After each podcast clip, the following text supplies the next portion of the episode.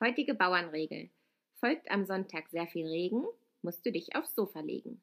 Regnet es am Sonntag nicht, hast du vom Sofa aus klare Sicht. Hallo, ihr lieben Menschen da draußen. Es ist Sonntag, es ist 21 Uhr und ich habe gerade, ich habe mich gerade wieder aus dem Bett gepult.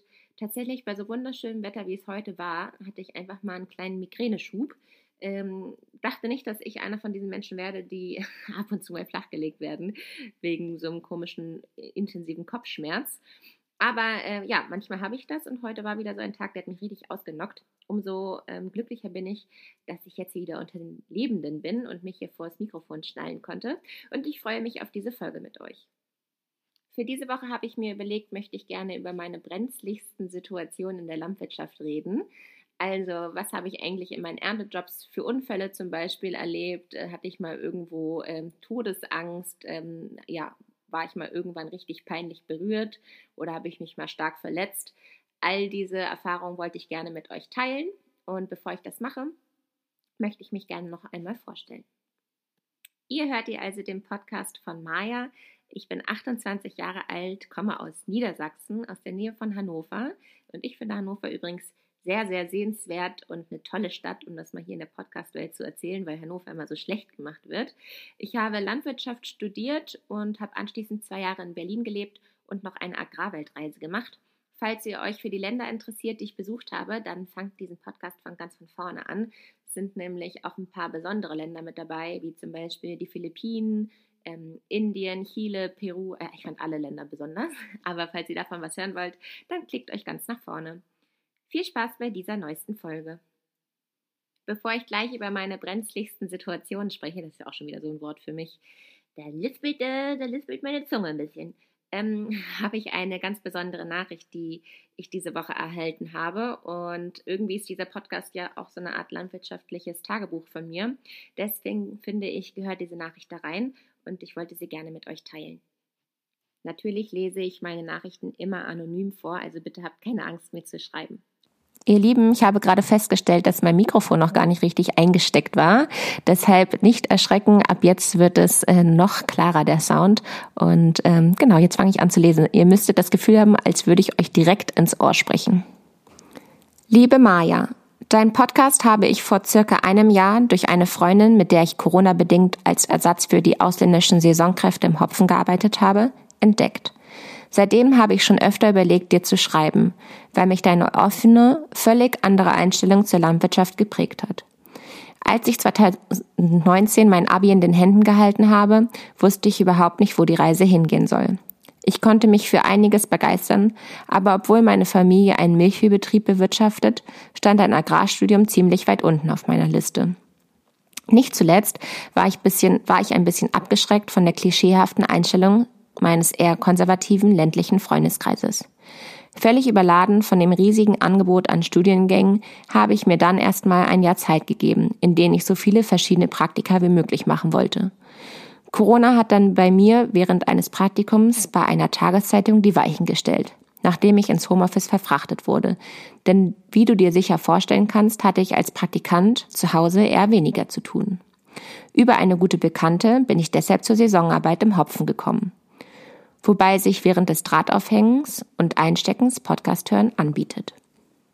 Die Themen, die du in, deinem, in deinen Folgen ansprichst, haben mich viel zum Nachdenken gebracht und verbunden mit der praktischen Saisonarbeit und einigen weiteren Podcasts und Recherchen im Social-Media-Bereich die Augen darüber geöffnet, dass die Arbeit im Agrarsektor die sinnstiftendste Arbeit überhaupt sein kann.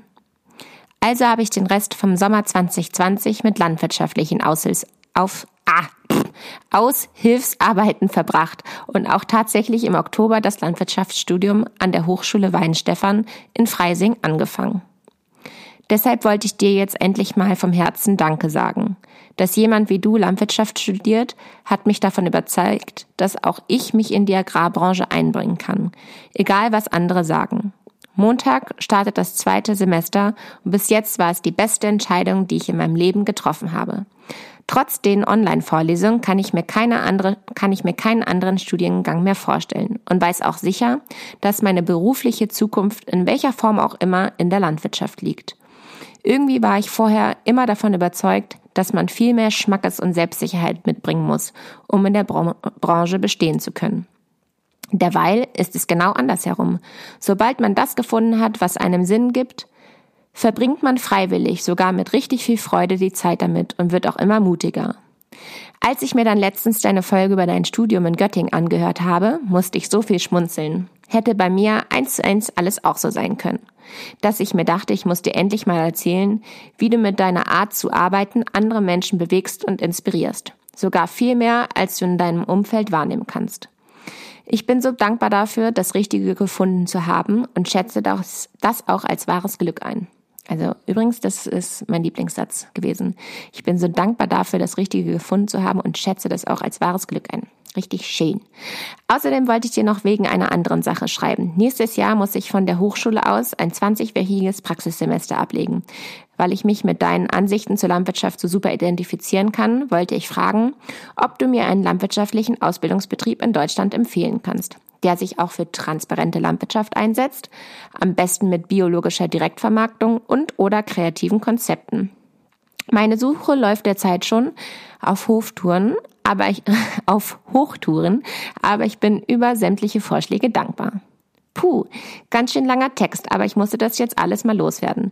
Bitte mach so weiter. Ich freue mich über jede Podcast-Folge. Ganz viele Grüße aus. Punkt, Punkt, Punkt. Von Punkt, Punkt, Punkt. So, also, das war natürlich für mich total berührend, als ich diese Zeilen gelesen habe. Ich finde, sie hat auch einfach eine ganz, ganz tolle Art, das zu formulieren, was sie gefühlt hat und wie sie sich entwickelt hat und was die Landwirtschaft vielleicht kurz nach dem Abi für sie war und wie dann so, ja, wie dann so in einem Jahr sich das äh, geändert hat.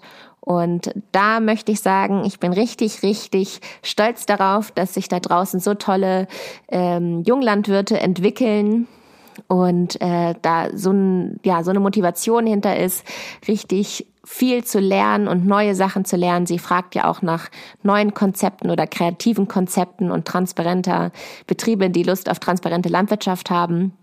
Und ich freue mich einfach, dass es da draußen so viele tolle Landwirte gibt dass ich dazu irgendwie einen kleinen Beitrag äh, anscheinend geleistet habe, das mag ich mir gar nicht zusprechen. Das kann ich auch wirklich absolut nicht glauben. Aber ich möchte natürlich äh, die ehrlichen Worte annehmen und ähm, ja, möchte sagen, dass ich das hier super gerne mache und es nicht glauben kann, dass da draußen wirklich irgendjemand sitzt, ähm, der diese Worte von mir hier gebrauchen kann. Und umso mehr macht mich das heute ja ein Stück weit stolz oder einfach dankbar, dass das äh, ja bei den richtigen Leuten landet. Und von daher möchte ich mich vom Herzen bei allen meinen Hörern bedanken, ähm, für die das hier irgendwie einen Mehrwert hat. So, dann fangen wir mal an mit den brenzligsten Situationen. Ihr könnt euch gemütlich zurücklegen. Ich glaube, es wird ganz lustig. Ab und zu muss ich vielleicht eine kleine Triggerwarnung geben, weil es blutig wird oder ich über brutale Dinge spreche. Aber das werde ich dann immer vorweg sagen. Ich habe mir zehn, zehn Situationen rausgesucht.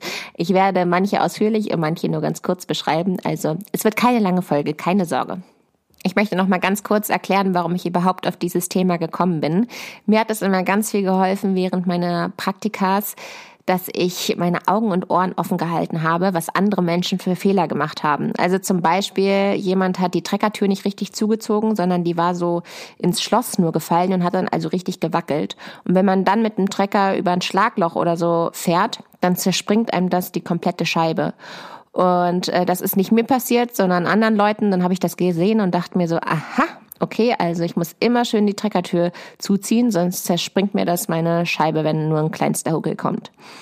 Das war so eine Situation. Oder auch wenn ein, ein Trecker, wenn man ähm, genau Abfahrer ist, Getreideabfahrer und irgendwie beladen ist mit dem Anhänger und dann äh, zur Mühle fahren will, oder zum Getreidehandel, dann ähm, fährt man ja meistens auf Feldwegen, um erstmal von diesem Feld runterzukommen. Und wenn dann zum Beispiel ein Auto ein und entgegenkommt, dann äh, ist auch ein ganz großer Erntefehler, dass man dann meistens dem Autofahrer irgendwie Platz machen will. Und dann müssen halt beide, das Auto und der Treckerfahrer, so ein bisschen an den Rand fahren.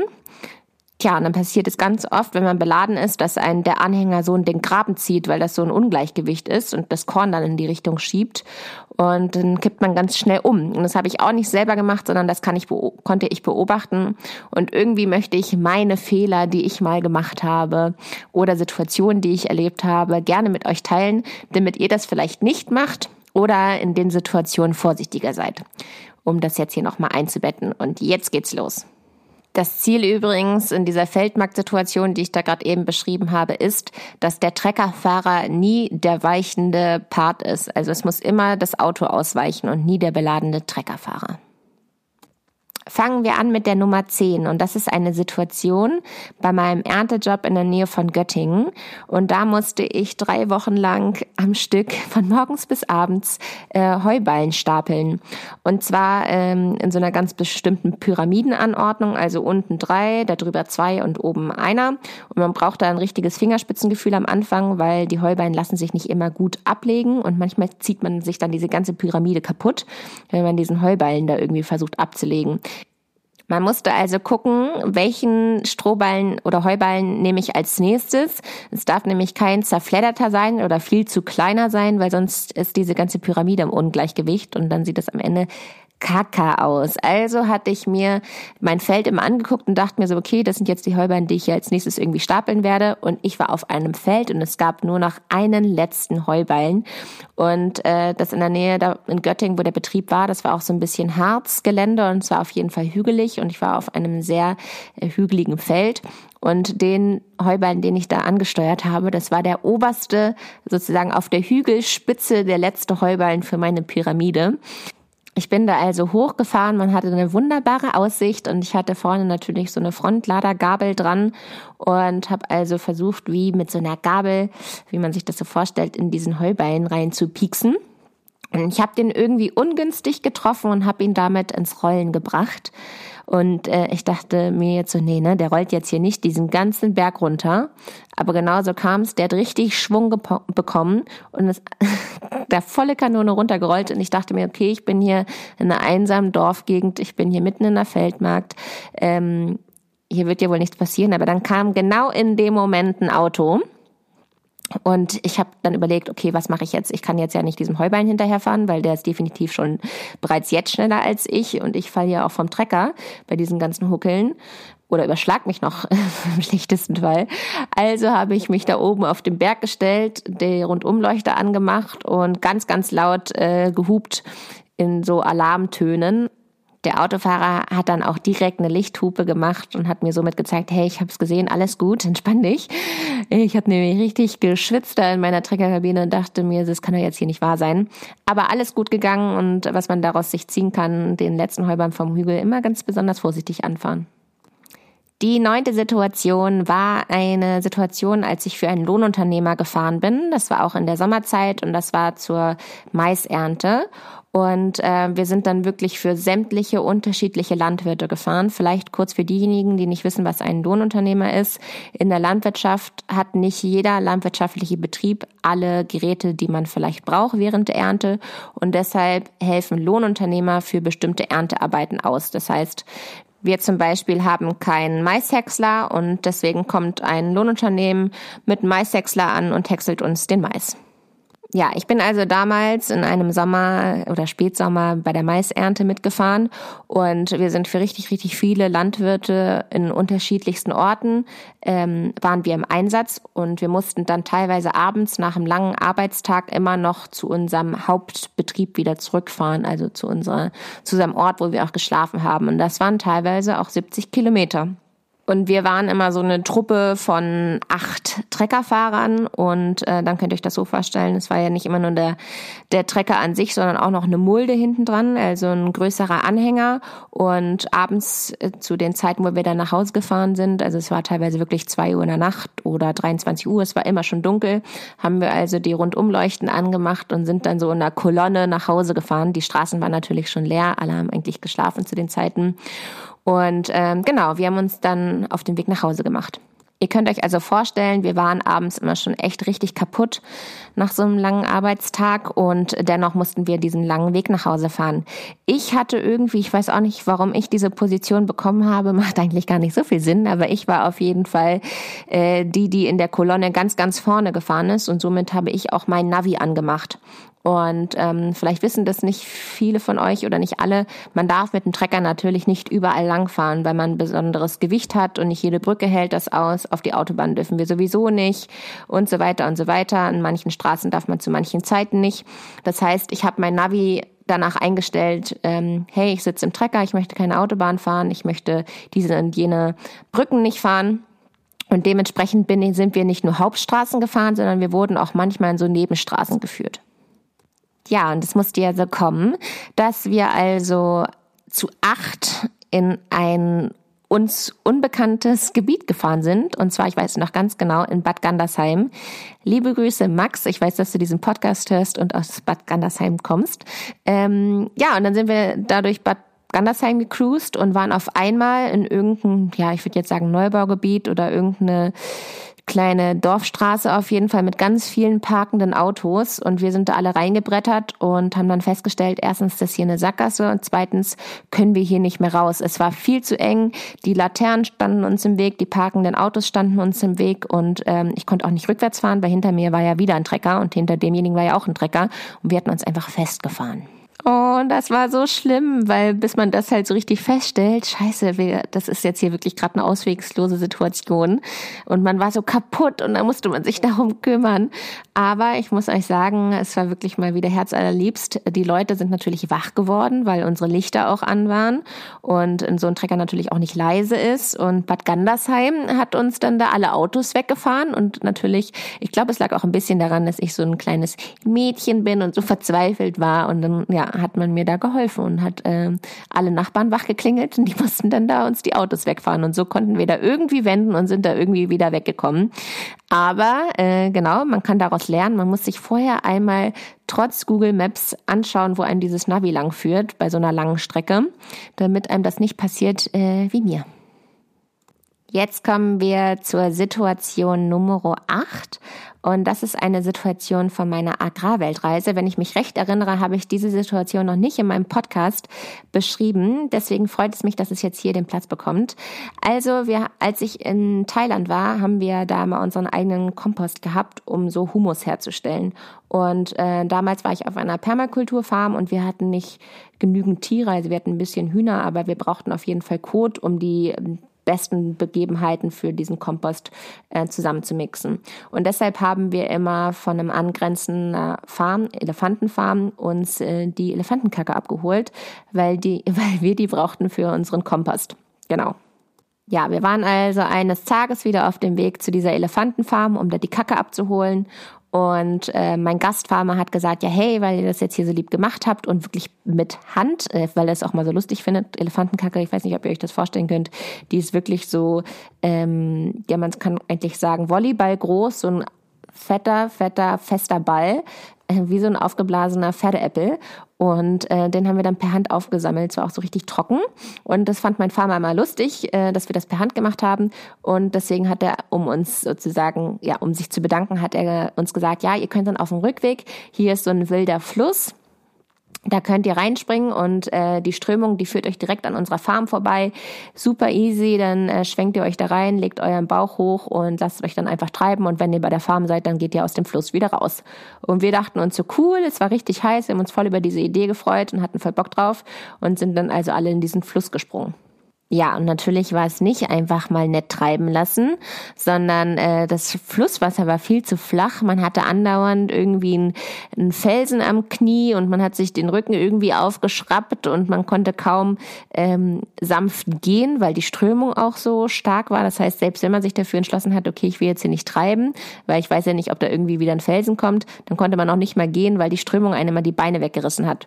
So, also wir hatten da richtig zu kämpfen. Und dann waren wir schon richtig kaputt, weil dieser äh, unsere Farm kam auch einfach nicht und uns kam die Autofahrt gar nicht so lange vor. Deswegen hatten, deswegen hatten wir die ganze Zeit auch schon Angst, dass wir unsere Farm irgendwie verpasst hatten. Wir waren also schon vollkommen abgekämpft und ähm, hatten uns dann an so einem fetten Baumstamm festgehalten, wie in so einem Film, der uns dann durch diese Flut da irgendwie geholfen hat. Das war so unsere kleine Insel, an der wir uns äh, festgehalten haben. Ja, und dann sah ich so im rechten Augenwinkel, wie von so einem kleinen, nee, das war kein Busch, sondern es war ein richtiger dicker Ast, da ist dann eine äh, richtig enorm große Schlange ins Wasser geplumpst und es hat sich wirklich angehört, als würde da jetzt gerade ein, ein, dickerer Mensch reinspringen. Also es war eine richtig große Schlange und ähm, es hatten leider auch alle gesehen und nicht nur ich, weil ich dachte mir, keinem sagen, weil sonst kriegen die hier gleich alle einen richtigen Ausraster. Ähm, aber wir hatten auch noch ein kleines Mädchen dabei, ich glaube, die war so sechs und die hat natürlich richtig angefangen zu kreischen. Und ja, ich wusste überhaupt nicht, wie man darauf reagiert. Wir haben es so gemacht, wir haben uns richtig doll bewegt und viel geplanscht, weil wir dachten, dann hat sie irgendwie Angst und wir verscheuchen sie. Aber ich habe es gerade eben noch mal nachgelesen. Ich glaube übrigens, dass es eine Netzphyton war. Die werden bis zu zehn Meter lang und leben gerne in so Graslandschaften. Und man soll also, wenn man Schlangen im Wasser trifft, ähm, eher ruhig bleiben weil Schlangen auch neugierig sind und die kommen dann immer extra angeschwommen, falls man irgendwie was Krasses macht und so hektisch ist.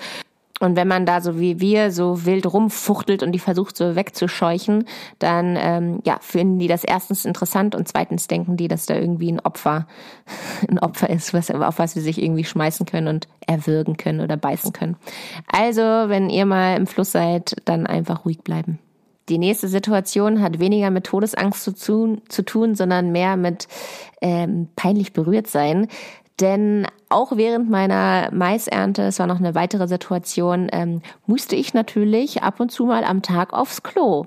So, aber ähm, bei dem, beim Maishäckseln ist es so, dass der Maishäcksler nicht so wie ähm, bei der Getreideernte, der Mähdrescher hat hinten einen Tank und erst wenn der äh, Tank voll ist mit Korn, dann wird abgetankt auf einem Anhänger, der am Feldrand steht oder auf den Überladewagenfahrer.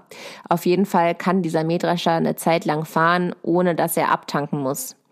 Beim Maishäcksler ist es so, er muss die ganze Zeit auf einen Anhänger den Mais spucken können.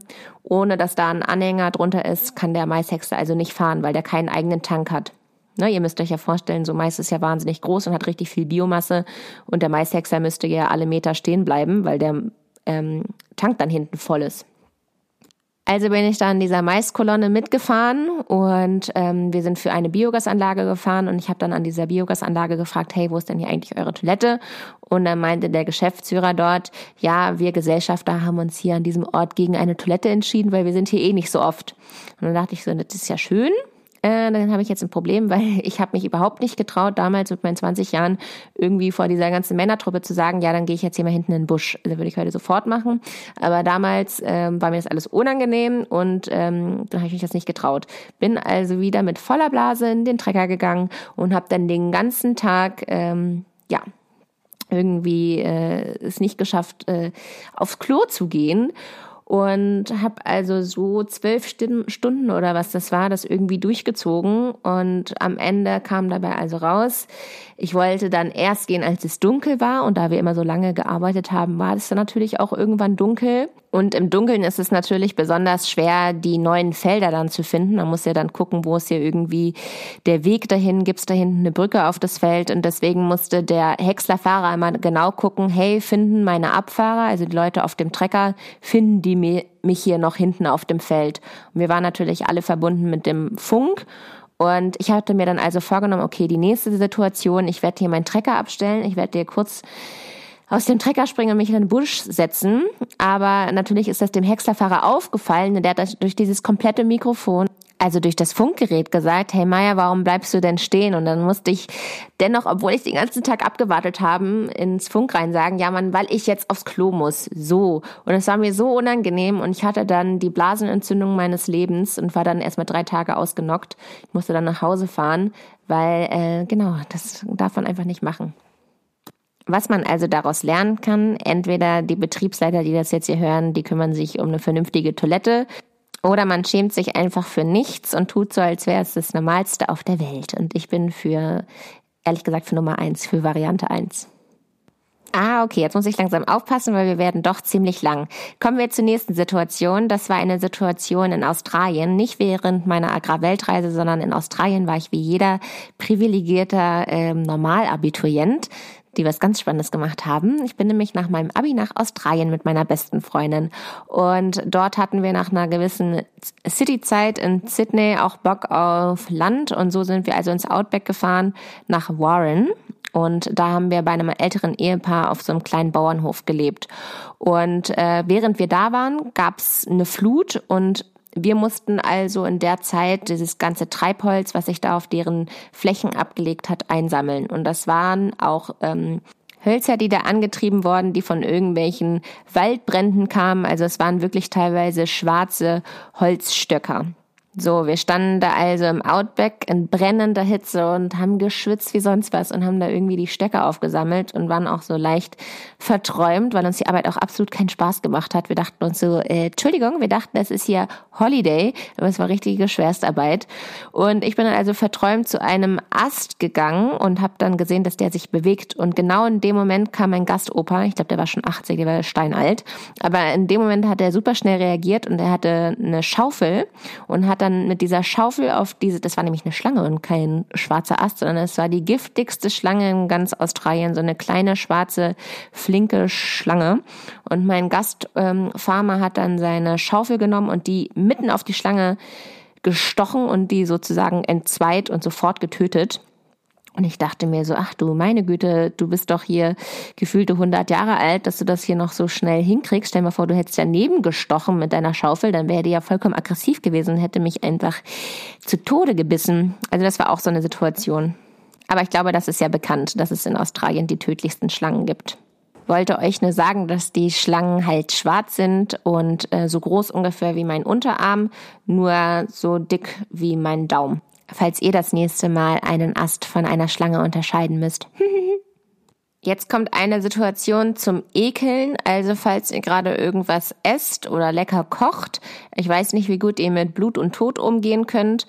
Ähm, deswegen wollte ich hier noch eine kleine Triggerwarnung vorweg sagen.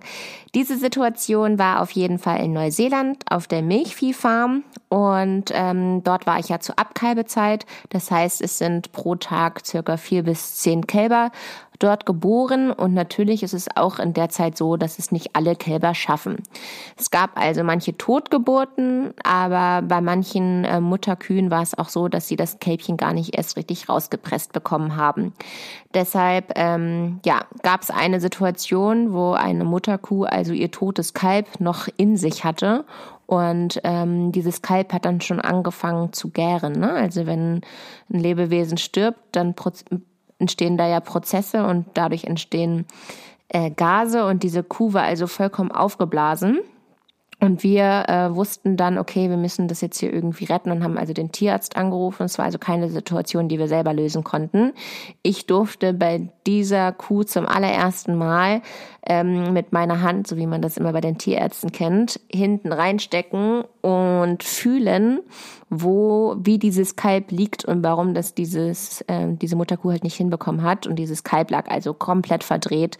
Normalerweise müssen ja die Vorderhufe nach vorne, die Vorderklauen und die Schnauze nach vorne so dass es dann wie so ein Körper so rausspringen kann gefühlt.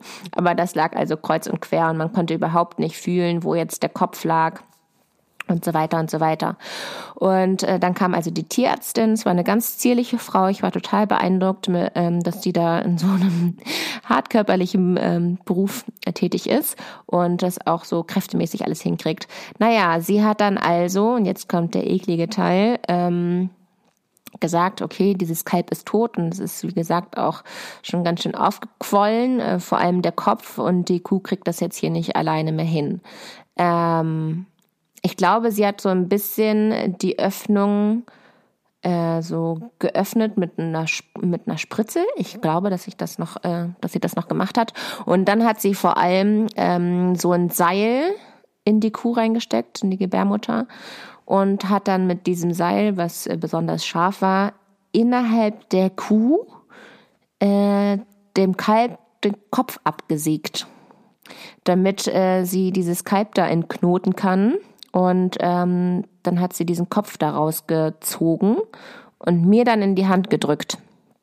Und äh, genau, ich hatte dann also dieses äh, diesen Kopf da in der Hand und dachte mir so krass, was die Medizin alles kann und ähm, ja, dass das hier irgendwie gerade so passiert. Also ich war total erstaunt. Ich wollte früher ja auch immer Tierärztin werden und ähm, habe in diesem Moment auch nur das Leben von der Mutterkuh gesehen und hat mich halt darum bemüht, dass wir dieses Leben jetzt noch retten können.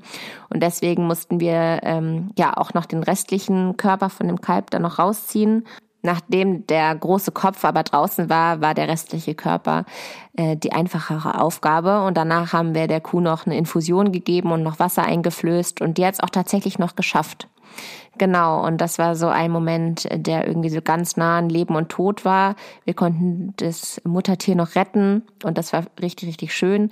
Aber ich fand es auch, ja, traurig, dieses äh, tote Lebewesen dann da so zerstückelt vor mir zu sehen und das war eine sehr bewegende Situation und die finde ich passt hier mit in meinen Countdown. So, ich habe jetzt noch zwei Situationen, die mache ich jetzt ganz, ganz schnell. Die vorletzte Situation war ein Ernteunfall. Tatsächlich bin ich mit einem Auto zusammengekracht. Das hört sich jetzt schlimmer an, als es war. Aber äh, meistens ist ja der landwirtschaftliche Betrieb in irgendeinem kleinen Pupsdorf und in kleinen Pupsdörfern sind die Straßen natürlich auch meistens sehr klein und sperrig. Vor allem, wenn man mit so einer großen Maschine da ankommt, dann merkt man erstmal, das wird hier eine ziemlich enge Angelegenheit. So, ich kam also mit meinem Trecker plus Anhänger die letzte Tour. Also es war wirklich die allerletzte Tour. Ich musste nur noch zum Hof fahren, vom Trecker steigen und abschließen, dann hätte ich Feierabend gehabt. Und äh, in diesem Ort war es so, da gab es eine ganz besondere Kurve und ihr kennt das, bei so ganz, ganz steilen und unübersichtlichen Kurven ist das mit so Schildern geregelt. Dann gibt es irgendwie einen weißen Pfeil und einen roten Pfeil und derjenige, der den roten Pfeil hat, der muss warten. Ich hatte den weißen Pfeil und es gab auch sogar noch so einen Spiegel, wo man dann noch gucken konnte. Und ich bin also gefahren, weil ich ja den weißen Pfeil hatte. Und mir kam ein Auto entgegen. Ich habe dieses Auto gesehen und irgendwie, ich weiß auch nicht, ich hatte es im Gefühl, aber ich konnte es dann nur noch im Rückspiegel sehen, weil ich hatte, ich war ja wahnsinnig lang, meine, mein Anhänger und mein Trecker zusammen. Ich weiß nicht, wie viele Meter das sind, bestimmt zwölf Meter oder so. Ich guckte also in meinen Rückspiegel und sehe, wie dieses Auto mir doch geradeaus in meinen Anhängerreifen reinbrettert. Dann dachte ich mir so, das ist doch jetzt hier nicht euer Ernst. Ich will Feierabend haben, ich bin fix und fertig. Und dann hatte ich auch noch nie einen Unfall. Ich wusste also überhaupt nicht damit umzugehen und dachte mir so, naja komm, wir sind doch gut erzogen. Wir steigen jetzt erstmal aus, gucken uns die Situation an und werden uns erstmal natürlich vorstellen. Ich bin also von diesem Trecker gesprungen und äh, die Leute hatten da auch ein bisschen Schwierigkeiten, aus deren Auto zu kommen, weil die Türen so ein bisschen verklemmt waren. Eigentlich war nur die, die Autoschnauze so ein bisschen äh, eingerückt, also hatte jetzt so eine Falte. Es war gar nicht alles so doll kaputt, aber das Kühlwasser ist auch geplatzt und tralala. Ich wollte auf jeden Fall meine Hand geben, habe meine Hand ausgestreckt, ausgestreckt und meinte, schönen guten Tag, Maja Muckwitz mein Name. Und die haben mir erstmal die Hand nicht gegeben. Und dann dachte ich mir so, okay, ab jetzt, hier ist ja jetzt schon mal alles vorbei. Wirklich.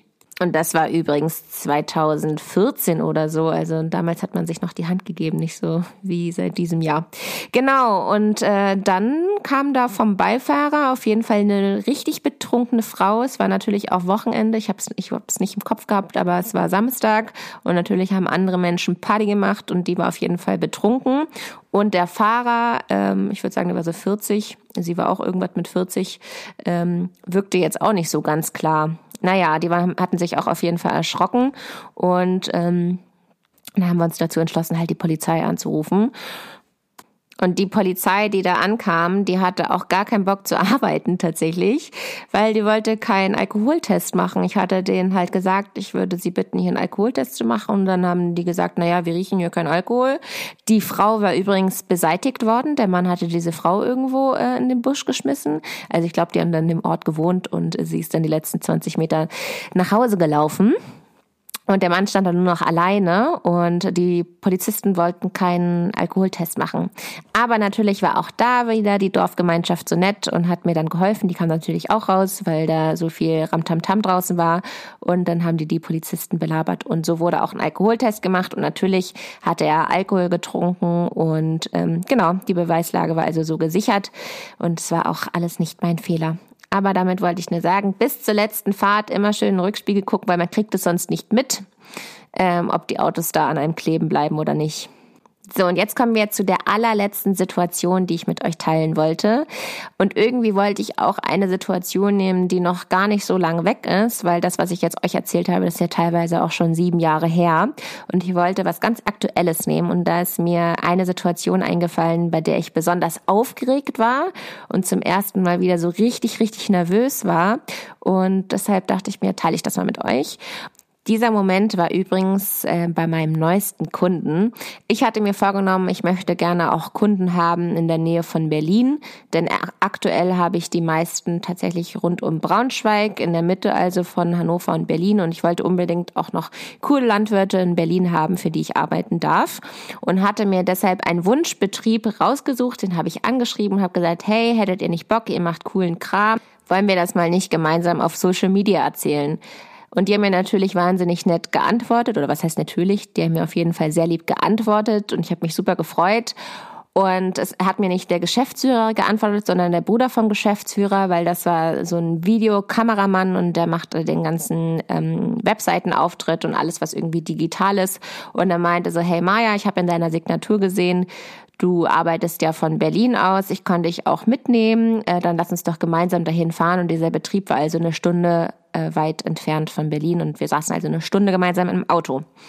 So, und äh, ihr, ihr kennt's ja, im Auto kann man ja nicht flüchten und ich finde, wenn es so eine berufliche Business-Situation ist, dann kann man ja auch nicht so viel Privates erzählen und ich bin ja eigentlich gerne so ein super privater und ähm, offener Mensch, deswegen, wenn ich dann businessmäßig unterwegs bin, dann fällt schon mal ziemlich viel Maya weg. Und ich kann dann gar nicht so normal sein, wie ich mir das immer vornehme. Aber im Auto war das alles super angenehm. Ich habe mich sehr gut unterhalten. Ich habe super viel von diesem Betrieb erfahren und ich hatte halt erfahren, dass die 20 Mitarbeiter haben. Und dann dachte ich mir so, ach du meine Güte, was ist das hier für ein Riesenladen? Wir sind schon nicht klein und haben fünf Mitarbeiter. Also konnte ich mir das so in etwa ausmalen, was da auf mich zukommt. Und irgendwie hat mich, mich auf einmal voll darin reingesteigert, dass ich mich übernommen habe und dass es hier ein ziemlich großer Betrieb ist. Und ich habe mich sehr eingeschüchtert. Ja, da kamen wir da also an. Ähm, wir mussten in das Bürogebäude reingehen, überall war deren Logo. Man musste dann bei den Sekretärinnen vorbeigehen, durch zwei Zimmer, bis wir dann bei dem Geschäftsführer saßen und der saß auch gerade noch, der war im Telefonat und hat gerade noch telefoniert. Und äh, dieser Schreibtisch, das war auch so ein richtiger Boss-Schreibtisch, äh, so richtig bauchig. Man saß also automatisch ganz weit weg von dem Chef. Und ähm, der hatte auch noch so einen Chefsessel, wie man sich das vorstellt, so ein schwarzer dicker Sessel und er saß da also drin und ich da mit ähm, seinem Bruder. Und wir mussten dann halt schweigen, weil er ja noch im Telefonat war und wir haben dann gewartet, dass es dann also losgeht. Und in dieser Zeit, als ich dann so schweigen musste, dachte ich mir so, ach du meine Güte, ich habe mich übernommen, ich will hier gleich nicht reden. Ähm, irgendwie war ich auf einmal vollkommen aufgeregt ja, dann hat dieser Chef also aufgelegt. Ich finde das gerade lustig, dass ich immer zu ihm Chef sage. Ähm, vielleicht wird er diesen Podcast auch irgendwann mal hören, aber er war ja in der Situation dabei. Deswegen, ich erzähle es jetzt genauso, wie es war. Und dann hat er mich ganz lieb begrüßt und dann haben wir so gemeinsam überlegt, ja, wie wollen wir das denn jetzt machen? Und soll ich erst irgendwie eine Hofführung kriegen oder soll ich erst einmal kurz zeigen, wie ich denn arbeite und ähm, genau, wie ich mir das Ganze so vorstelle? Und irgendwie habe ich dann so vollkommen selbstbewusst gesagt, ja Mensch, ich habe ja auch eine Präsentation mitgebracht und habe dann so mein Laptop schon, währenddessen ich das gesagt habe, so ausgeklappt und meinte so, ich kann auch den einfach erstmal zeigen, wie ich dann so arbeite. Ähm, genau, dann versteht ihr das vielleicht auch besser.